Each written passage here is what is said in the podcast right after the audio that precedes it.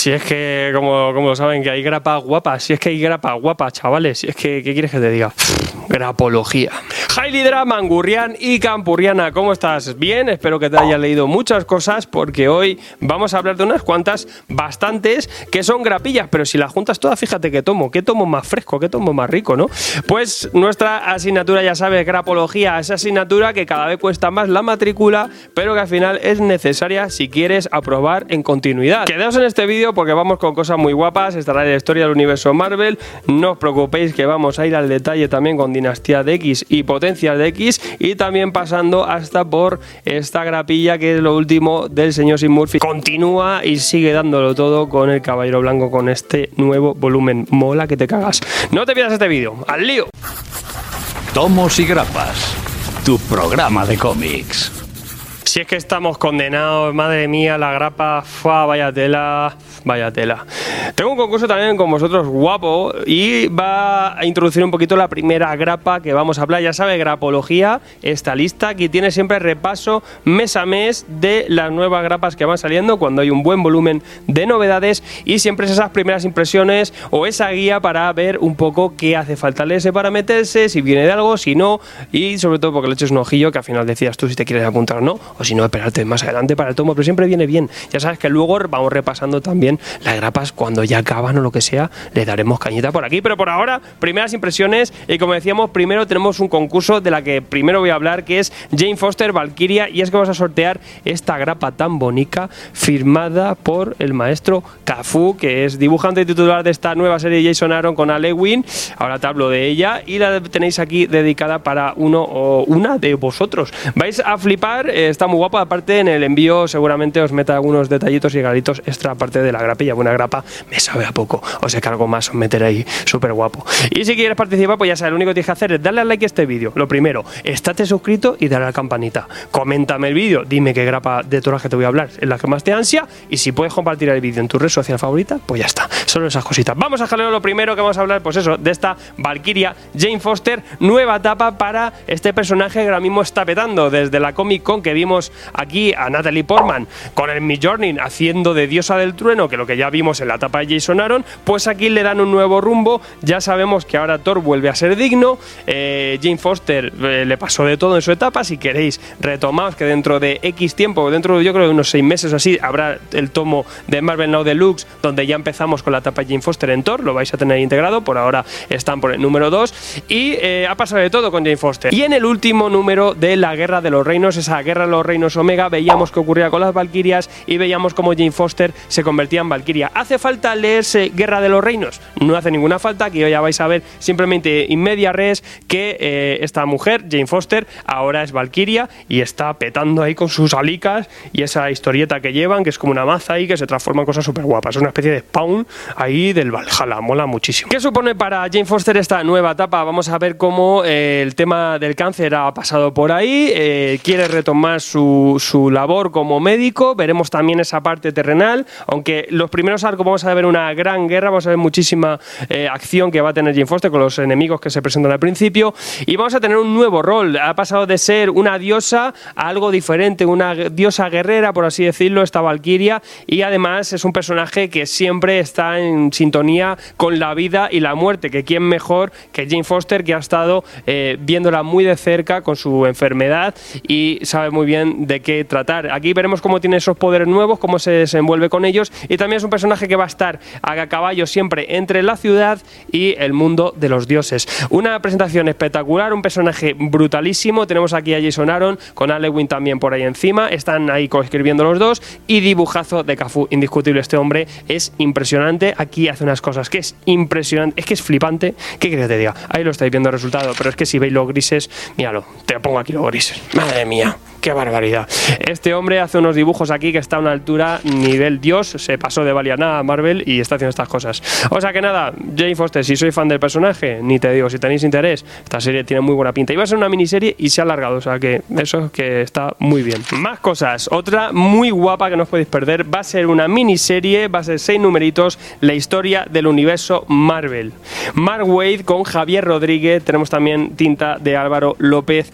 Uf, esto es la guía que ya hizo en su momento hace mucho DC, aunque Marvel luego ha hecho estos, estos trabajos también más o menos, han hecho unos cuantas de estas. Y bueno, aquí lo que vamos a ver es eso, es una guía de la historia entera, va a poner en orden todos los sucesos y, acontecimientos importantes del universo Marvel. Si sois viejos lectores, perfecto, porque esto lo va a ordenar todo, seguro que hay referencias que a lo mejor eh, algunas se os escapa, y si no lo vais a ver plasmado de una forma impresionante. Y luego, eh, si sois nuevos lectores, pues aunque os van a turullar con millones de historietas, aquí vais a ver referencias a mil historias y se os va a colocar un poco desde el origen de los tiempos hasta la época actual, todo lo que ha ocurrido, todas las cosas importantes que han pasado en el universo Marvel y de forma cronológica. Es una locura. Mark Waid, gran conocedor del universo Marvel, lo que ha hecho aquí ha sido un trabajo impresionante, enciclopédico, que además luego tenéis al final del número, tenéis las anotaciones con, con todas las referencias que aparecen y en qué cómic vais a ver todo eso, por si luego queréis tirar de meroteca. Y lo más impresionante de todo es que tenemos aquí un dibujo de Javier Rodríguez que se ha sacado de la chorra unas composiciones que son casi todas en planes plus page, con composiciones locas donde van pasando de todo, con un estilo eh, impecable, con un estilo además muy moderno, muy vanguardista, que, es, una auténtica flipada, es una maravilla ver el arte de Javi aquí. Yo creo que aquí ha explotado, reventado en esta miniserie. Y como, como cómic, como historia en sí misma, es un batiburrillo, es un jaleo, porque a ver en un solo dibujo, en un solo bocadillo de diálogo, pues eh, algo que ha pasado súper tocho, ¿no? Y luego nos vamos a enseñar muchas más cosas. Este primer número, lo que vamos a ver aquí es cómo se va concibiendo el universo Marvel eh, desde, desde el principio, ¿no? sobre todo los personajes cósmicos, la llegada de Galactus, mil historias, o luego los Eternos, vamos a ver también a los Celestiales, vamos a ver cosas sobre todo muy de los primeros momentos del universo Marvel. Aquí, por ejemplo, está actualizado, veremos también qué pasan estos Vengadores de hace un millón de años, ¿no? Que ahora Mark está metiendo en sus Vengadores. Un cómic que me parece mm, guapísimo, ¿qué quieres que te diga? Está muy chulo, más que cómic es una guía, es una enciclopedia hecha, hecha ilustración. Me he quedado loco, me he quedado loco. Ya estaba viendo ya Javi en Twitter, estaba flipando. ¿Qué quieres que te diga? Ay, ay, ay, que esta gente quiere saber de esto. Ah, si es que a lo mejor está el vídeo esperando solo para esto, ¿no? Claro. Dinastía de X y Potencias de X, las nuevas cabeceras de Jonathan Hinman van a ser grapas quincenales. Eh, lo primero que hay que deciros, chavales, es que hay que leerse las dos. O sea, hay que coger las dos grapas y, calzártelas. O sea, una va con la otra. Es como su etapa de Vengadores, te tienes que Vengadores con nuevos Vengadores. ¿Los ves separados en los tomos? No, los están juntando, no. Es así. Esto hay que leerlo junto y, como decimos, a partir de diciembre pasarán a quincenales. Va a ser en diciembre cuatro grapas dobles, pero bueno, es lectura densa y esto no ha hecho más que empezar lo que es la etapa de Jonathan Hitman. Es una flipada. Es una serie que ya nos descoloca, nos va a plantar muchas dudas, nos va a crear muchas más historietas que luego más adelante va a hilar y nos va a juntar en toda la trama que él tiene pensada. El tío dijo, con esto que se me ha ocurrido, me, despollo, me he despollado y os vais a cagar con lo que tengo pensado para los mutantes. Y esto supone un golpe en la mesa, es un golpe de estado prácticamente, donde nos va a contar eh, algo que, que revoluciona realmente a los X-Men eh, ya veremos por qué. Y lo que nos plantea aquí son cosas que, que, ya son eh, una auténtica salvajada comparado con lo que habíamos visto en otras colecciones. Voy a hacer aquí un breve paréntesis porque sí que esto es un repaso general. Tenemos aquí un repaso de bastantes grapas. Si quieres que en profundidad responda a todas las preguntas, a los cómics que han venido de, de que hay si hace falta leerse algo o si te hace falta, yo que sé, todas las referencias que pueda tener estos dos cómics, vamos a hacer una reseña especial si queréis, si lo queréis y me lo pedís, hacemos una reseña especial de estos dos y os cuento y en detalle todo lo que viene. Por ahora vamos a hacer un breve comentario, pero si queréis, este mismo fin de, si dais al like, por ejemplo, si dais muchos likes al vídeo, en nada, no os preocupéis que os preparo un vídeo con todo lo que hace falta saber para empezar a leerse estas movidazas. Y bueno, ¿qué nos presenta Hitman en estas dos series? Pues nos va a enseñar lo primero el tema de Krakoa. Vamos a ver cómo eh, los mutantes se han quedado con la isla de Krakoa, con las plantas que crecen en esta propia isla han creado una especie de portales, además unas, unas plantas que quieren ofrecer a los humanos que son que dan ciertas propiedades, eh, además han creado con todo el ecosistema de Krakow han creado como unas y los portales han conseguido hacer como una especie de embajadas por ahí por el mundo y vemos que han hecho una sociedad de estado en esta isla que quieren enseñársela al mundo y ahora mismo enseñar a los humanos que el statu quo ha cambiado, que los mutantes dejan de ser unos seres al servicio prácticamente de los humanos y bajo su sombra, sino que a partir de ahora van a tener que considerarles de otra forma porque se han organizado y ahora mismo tienen su propio territorio. Esto es revolucionario totalmente y aquí es donde vemos que He-Man ha puesto eh, un escenario totalmente diferente. He-Man ha ido mucho a su bola y aquí nos ha enseñado todo esto. Es una breve presentación y luego en potencias de X ya tenemos un ejercicio diferente.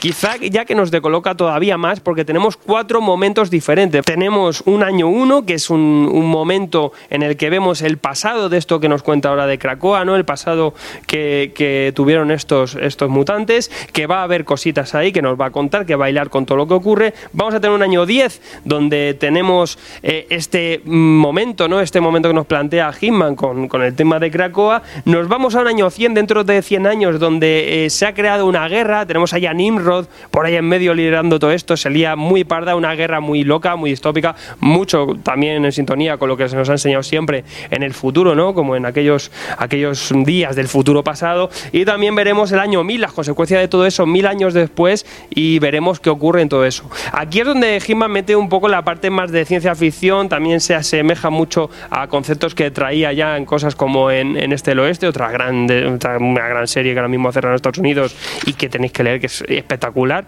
Y eh, aquí vamos a ver dónde todo esto nos descoloca más. Son historias más de ciencia ficción, personajes locos, situaciones que, que no vemos al principio en la relación, pero sí que más adelante luego He-Man lo va a hilar y veremos cómo todo esto tiene un sentido, porque todo, como decimos siempre, He-Man hace eso, pone muchas semillas y no te preocupes que aunque sea dentro de 30 números te las va a llegar a hilar y vas a flipar. Este hombre es un arquitecto, es el arquitecto de los guiones, a él le mola hacer estas cosas.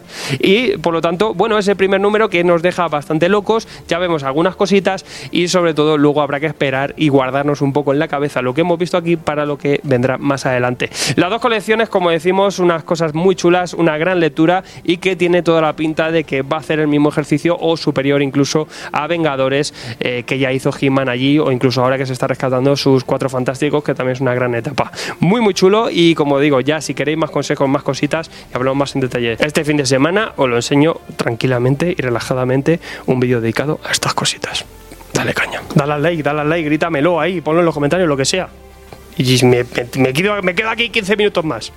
Al lío. Y me paso a DC, nos vamos para DC. También hay cosas muy gordas, no te lo pierdas, porque la primera de ellas ya ha salido su segundo número, que es Decesos. Decesos, que en verdad es 16 y es una miniserie, van a ser seis numeritos nada más, de Tom Taylor. Tom Taylor ya sabes que está guionizando cosas muy chulas. Y en este caso es la contrapartida Marvel Zombies en DC. Vamos a ver cómo mm, tenemos ahí a Darcy, que la lía muy parda, sería muy parda con la fórmula antivida, algo peta, pero peta lo loco. Y se, se genera que, de repente con una especie de epidemia la gente se infecta, hay una especie de virus extraño ahí y la gente se empieza a zombificar. No llegan a ser zombies, pero al final son zombies, son infectados locos, te comen igual, no te comen porque sean zombies ni muertos vivientes, pero que son zombies, vamos a ver.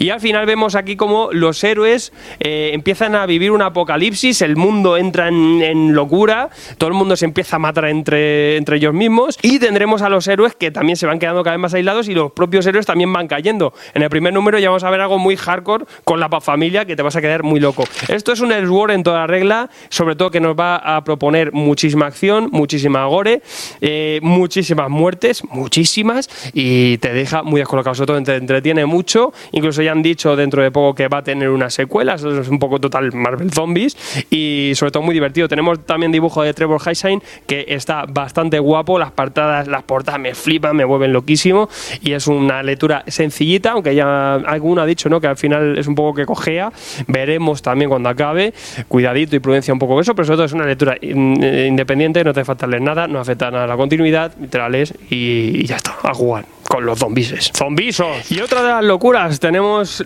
el incidente Leviatán, una miniserie de seis numeritos. Es el primer evento que crea aquí el señor Brian Michael Bendis y veremos cómo afecta esto luego en diferentes cabeceras, como por ejemplo en la suya de Superman. Vamos a tener aquí eh, una cosa que viene, hay un antecedente que es ese tomo que fue el de La Silenciadora, donde ya veíamos el tema de Leviatán, donde veíamos ciertas historietas, este personaje Leviatán eh, eh, y la situación que luego se plantea aquí. No hace falta leer la silenciadora, pero sí que ahí ya se plantan muchas cosas de lo que vemos aquí en el incidente Leviatán. Eh, ¿Qué vemos aquí? Pues esta Leviatán, esta organización que lleva toda la vida, esta organización villana total, eh, hay alguien aquí, un personaje que también se llama Leviatán detrás y de repente han atentado y se han cargado a todas las agencias de inteligencia. Se han cargado a Cobra, la Fuerza Especial X, eh, todo, todo, el ladeo, Spiral, todas han reventado, se han reventado y está cometiendo diferentes atentados. Aquí veremos cómo diferentes héroes,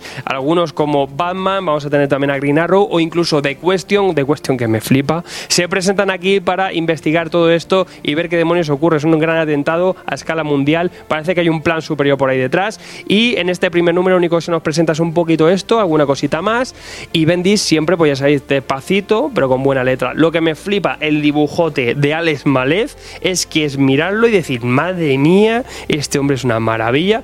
Bendis y Malef nos dieron su gran Daredevil, ¿no? Y muchas tantas otras cosas, que, que qué maravilla de, de, de tándem. Y bueno, este número, como decimos, sencillito, sigue descomprimido Bendis, pero curiosete, cuanto menos. Personajes también muy guapos, urbanos, y, y, veremos qué nos cuenta cuando acabe, ya os la contaré. Creo que también iban a hacer un número especial final para cerrarlo todo y todo eso. O sea que veremos cómo acaba esta miniserie y evento. Aquí ya veremos qué afecta, demonios, no sé. Leviatán.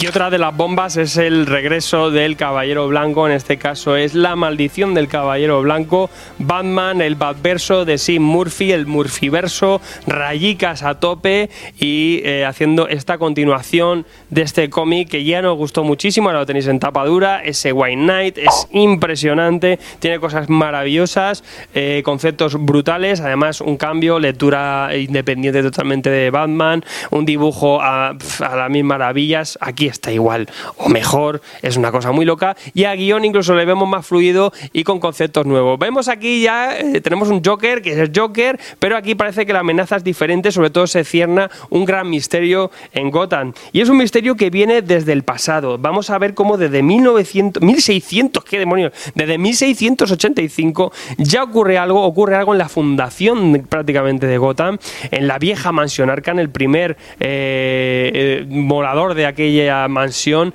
el señor Arkham, eh, tiene una especie de maldición detrás, algo ocurrió, algún suceso, que eso también afectará en el futuro, nos iremos a este, a este presente donde tenemos a un Joker que eh, quiere escapar de Arkham y, y, veremos qué hay detrás de todo esto. Se crea una especie de, de, de investigación en torno a algo que ocurre y empieza a despertar esta maldición de aquel señor Arkham, esa fundación de, de Gotham, esa fundación del propio asilo. Eh, parece que hay alguien también, algún Wayne por ahí detrás, y veremos todo esto en qué repercute. Además, salen también personajes eh, nuevos, personajes con nuevas amenazas. Por ejemplo, vamos a ver un nuevo Israel aquí, que, que parece que es un personaje también muy taciturno, que parece que entrará bastante en acción con los planes de Joker que tiene aquí también. Y aquí, como decimos, tenemos un Batman contra Joker diferente, muy diferente, quizá un poco más clásico, porque con estos elementos más de la leyenda de Gotham que ha creado el Gordon Murphy, que me recuerda un poquito ese rollo fantástico que se traía en Joe el Bárbaro, y, sobre todo pues una primera presentación que me ha gustado muchísimo. Mucho más fluido también, sabe manejar todavía más los ritmos y Murphy, y poca pega que poner a este cómic. E iremos viendo qué cositas va trayendo este caballero blanco, y eh, la seguiremos al día, y cuando finalice seguramente hablaremos de ella, porque si el resultado es similar con que sea a White Knight, y ya en ritmo USA todo el mundo está gozándoselo, pues qué más decir, que, es una recomendación sí o sí. Y nada muchachos, con esto me despido, quedo un poco a la espera de eso, participad en el concurso, que la verdad es que está chulilla, esa grapa y todo guapa, con firmica de nuestro amiguete, el señor Carlos Alberto Fernández Urbano, Cafu, para los amigos. Y nada, quedamos un poco a la espera, un poco de que deis amor aquí a este vídeo, para ver si queréis hablar de House of X. Seguro que sí, ¿no? Si yo me pongo ya el lío, me pongo ya el lío por, por si acaso. Si no, no lo saco, ¿eh? Sea que vemos. House of X.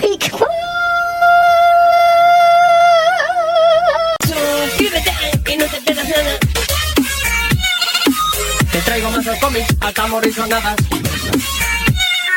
Chino de cómics,